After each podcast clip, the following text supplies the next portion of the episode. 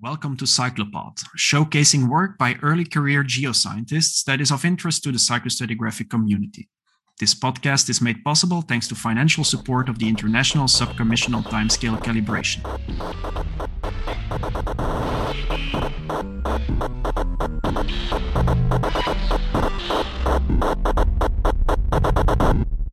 Hi there, welcome to the sixth episode of Cyclopod. My name is David de Vleeschouwer, and today our guest is Margriet Lantink. Margriet is working on her PhD at Utrecht University in the Netherlands. Two years ago already, Margriet published a paper in Nature Geoscience that caused quite a stir, both in the cyclostratigraphic community and in popular media. A Dutch newspaper, for example, featured a summary of her work under the title An Old Climate Secret in the Striped Mountain. Those stripes, they refer to the famous banded iron formations. And old, well, that is very old. The banded iron formation Margriet studied comes from South Africa, and they were formed in the earliest Proterozoic. For those of you who don't usually work that far back in time, that's almost two and a half billion years ago. So, Margriet, welcome to the show. You're laying the last hand to your PhD thesis now. So, how is that going? Yeah, well, hi, uh, David. Thanks uh, for inviting me. My PhD has been going great. Yeah, taking a bit longer than expected or hoped. So I keep telling myself I can finish it in two weeks. Yeah, I really um, I expect to finish before the Christmas holidays. So, All right. Yeah, looking forward to that good luck with that. But at least the first chapter of your phd is is done and it will be based on the 2019 nature geoscience paper in which you advocate a climate control for banded iron formations. Before we start can you describe how the earth looked like two and a half billion years ago? Yeah i can. Yeah so that's already a hard question, of course, because the farther we go back in time, uh, the less of the geological record has been uh, preserved. But um, yeah, so the idea is that it, this was an, an, an anoxic uh, Earth. So about 2.4, 2.2 billion years ago, we see start to see evidence that oxygen appeared in the atmosphere for the first time, as well as in a shallow ocean, because of ultimately the evolution of uh, cyanobacteria, so oxygenic photosynthesis. But then uh, we are about 100 million years before that, where you see uh, in the, the, stratigraphic rock record from that period, which is preserved in uh, places like um, South Africa and Western Australia, uh, you see this massive deposits of banded iron formations, which are uh, which extend laterally over hundreds of kilometers, and uh, these have been interpreted as uh, evidence for a largely anoxic deep ocean, which was rich in iron, iron 2 plus, dissolved because you need that to transport, uh, be able to transport iron over large dis- distances. And so the idea is that these deposits, the, these banded iron formations, or in short, BIFs, were deposited, yeah, in the first stable passive margin settings that started to develop around that time. And so you, you already talked about the lithologies you encountered in, in South Africa, in the Paleoproterozoic rocks of South Africa. Can you say something about the rhythm that is preserved in those banded iron formations? At what depth scales do they occur? Yeah, so okay, yeah, so we um so we went to uh, South Africa where you have Kuruman banded iron formation, which is a deposit of about 200 meters thick. So first, the first few days we went to the core uh, library where because people mostly look at drill cores when they studied banded iron formation. And there, because we had the question, is there any Milankovitch control on these deposits? And so, but from cores, it wasn't really clear uh, because you see a lot of uh, variations. But to, uh, when we went to the field, there you see in like the Kuruman Hills, very nice uh, meter scale variations in, in weathering profile, we call that, so relief. So you see these exposed layers of reddish brown iron oxide rich BIF, and then alternating with intervals that are like more weathered away, so they're more vegetated.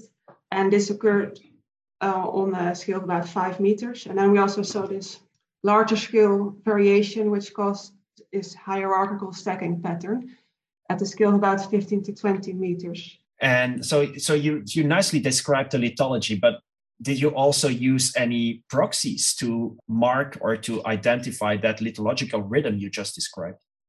Yeah, so um, so as I said, we saw these alternations in the weathering profile, So we made basically first a log of these alternations we saw in the weather profile. So with the Jacob staff, we measured, okay, uh, we have one meter of uh, very poorly exposed lithology and then 50 centimeters of intermediately exposed uh, BIF.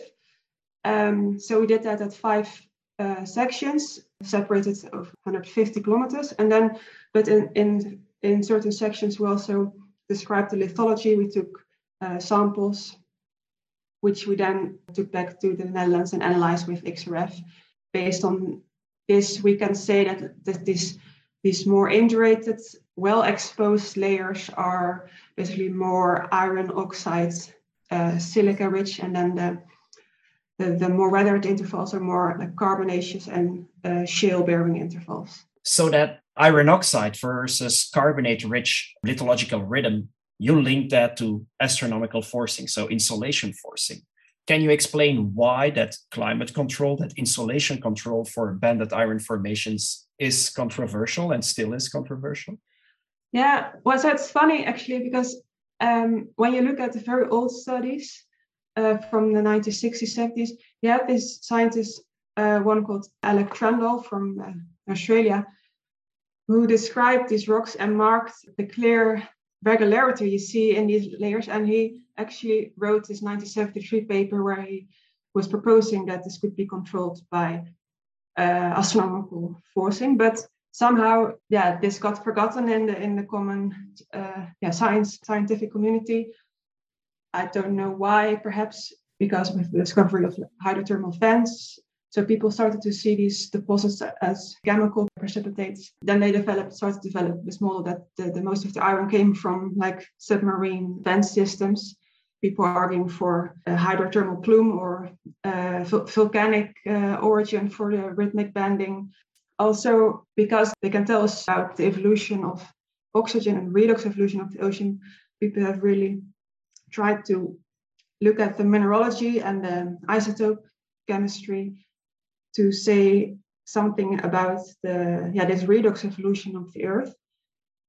And for this purpose people really wanted to look at pristine drill cores because you don't want to have the weathered rocks you want to have the pristine geochemical signal. And i guess also that's why people start forgot forget to look at the rhythmic layering that you really see actually in the field. So i wouldn't say whether it's controversial controversial that there's this astronomical control weather has just been sort of forgotten. Yeah, good that you picked it up then. So I, I like to zoom in a little bit into the cyclostratigraphic results you obtained. You are talking about bundles that are about 20 meters thick, and then you identified ridges that have a thickness of about five meters. And you already mentioned the, the stacking pattern between those with a cycle ratio of one to three or one to four. And then you use uranium lead ages to claim that these five meter cycles are related to the 405,000 year long eccentricity cycle. And then the 20 meter thick bundles, they would be related to a 1.6 million year very long eccentricity cycle. So, how crucial was it to use uranium lead to redate some zircons from the Kuruman BIF to come to this interpretation? Yeah, it was essential uh, the uranium lead. When we did the field work in uh, South Africa, and we measured, we saw the the, the, the, the rhythmic alternations. So we logged them and analyzed them with the time series analysis back home, and we wrote a paper. All the time, we didn't have any idea about the sedimentation rate, or at least very little, because of um, available SHRIMP, multigrain, zircon, H's. Their precision and accuracy was not good enough. So the position rate estimates for these rocks uh, were between three and 300 meters per million years. So it's funny because the sedimentation rate was so uncertain. We formulated two or more hypotheses about based on like the ratio of the two cycles, dominant cycles we saw. Uh, so basically wrote the entire manuscript already, and then the uranium lead ages came. And then it turned out that our second hypothesis, which was not necessarily the most preferred one, uh, because the alternative we had was, of course, the 100 and the 400,000 year eccentricity cycle. So, but the uranium lead, they, they, they said, okay, yeah, this is really consistent with our second hypothesis. That's a cool story on how such a paper comes into existence. Yeah. But besides those first order sedimentation rate estimates from radiometric ages, you also have a handful of additional arguments to back up your astronomical interpretation. You're right about the lateral continuity of the cycles, their stacking pattern, of course, but also the systematic shift in both lithological rhythms up section due to a change in sedimentation rate and about their amplitude modulations. In your opinion, is there one of all those arguments that sticks out? Yeah. So then I would just say at a combination again of the uranium lead constrained deposition rate that really was really consistent with these five meter cycles converting to approximately 400,000 years. Because we know that cycle, well, via precession has a really strong influence on the insolation, and that is the this the cycle that we know of, which is related to the uh, uh, orbits of Jupiter and Venus, which is which the period is uh, very stable. So yeah, that is for me really the strongest argument I would say. And then also when we know that we we zoom in at the, the centimeter to decimeter scale, uh, like Trendall, I mentioned previously already described the sort of Calamina cyclothem, and this is then the scale of this is sort of consistent with climatic precession. So, if I understand you correctly, then you're ascribing the centimeter scale rhythms to precession. Yeah. So, um, so I mean, the, the classical meso bending that banded iron formations are known for an uh, regular repetition of certain mesobands of a thickness of about 15 or 10 centimeters uh, seems to be consistent with a climatic precession origin.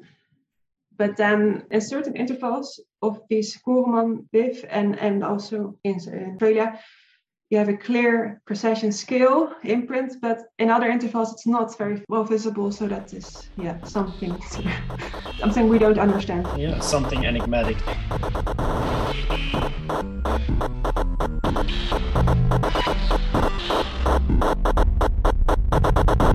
Now we come to the section of the podcast where uh, we take a step back and where we pick out a special number and look at our signs from a bit of a distance. This month's number is 1788. That's the year in which James Hutton found the Siccar Point unconformity in Scotland.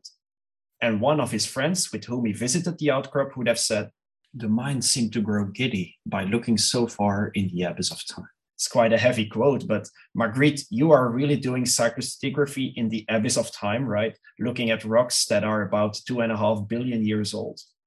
Do you sometimes become philosophical when you think about how our planet could have looked like back then? Uh, yeah, well, philosophical, I don't know. It's really nice to work on such old rocks and to use your knowledge from the present day and the more recent geological past with your imagination. That's really the nice nice thing about our our work.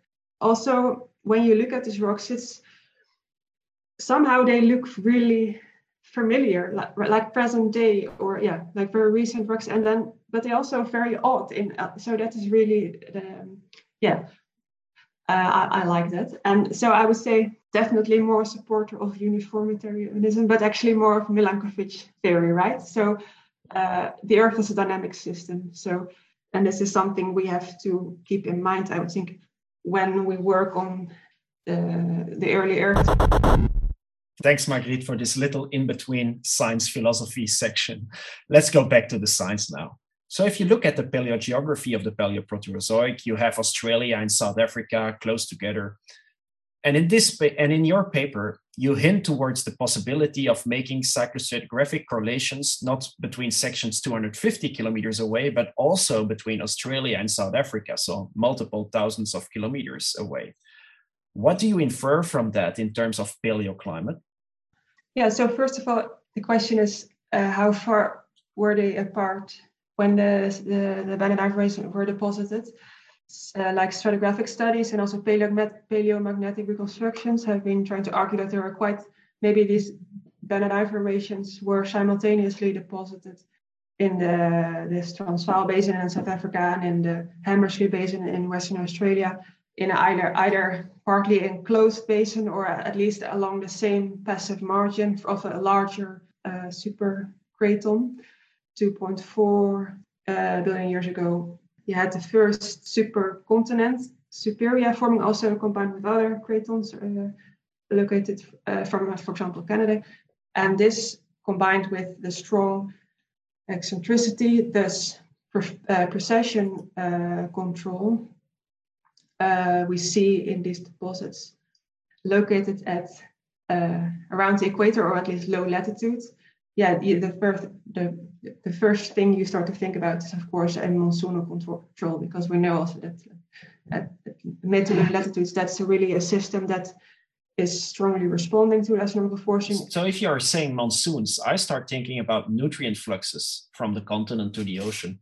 Could that have played a role in explaining the alternation between iron rich and iron poor layers? Um, yeah, yeah, perhaps, yeah. So uh, at the long period eccentricity scale, we see these alternations not only between iron oxide rich and iron oxide poor intervals, but the iron oxide poor intervals are also more shaly.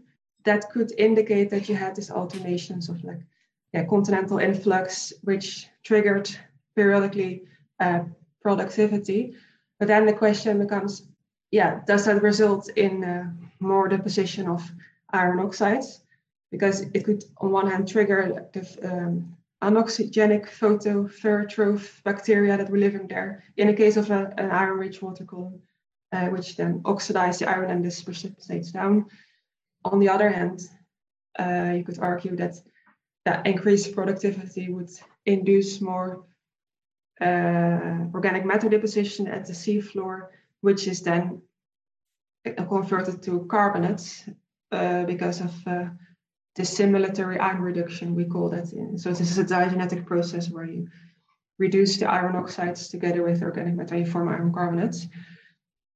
Um, but yeah, so this is like uh, these mechanisms, you have to really, to solve this, you really need to look at the precession scale. Uh, because this is the direct climate influence.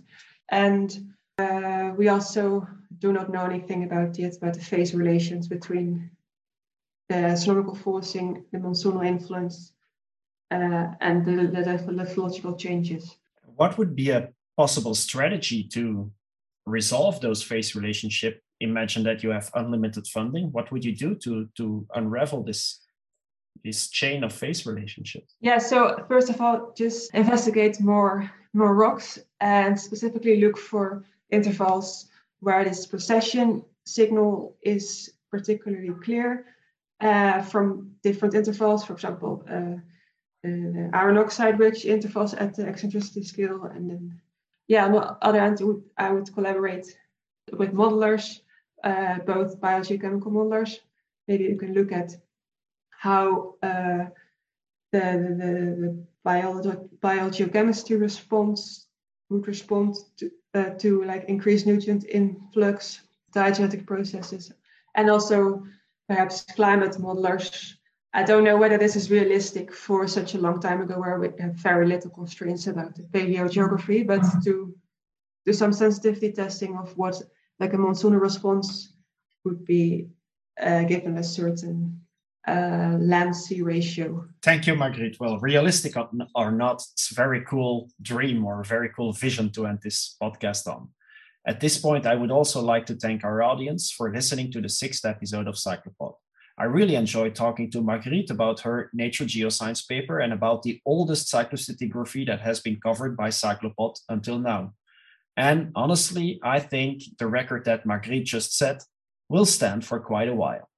What I really liked about Margriet's cyclostratigraphic work is that she made a very good case for a climate control on banded iron formations just with a handful of basic observations, good uranium lead ages, and detailed logging.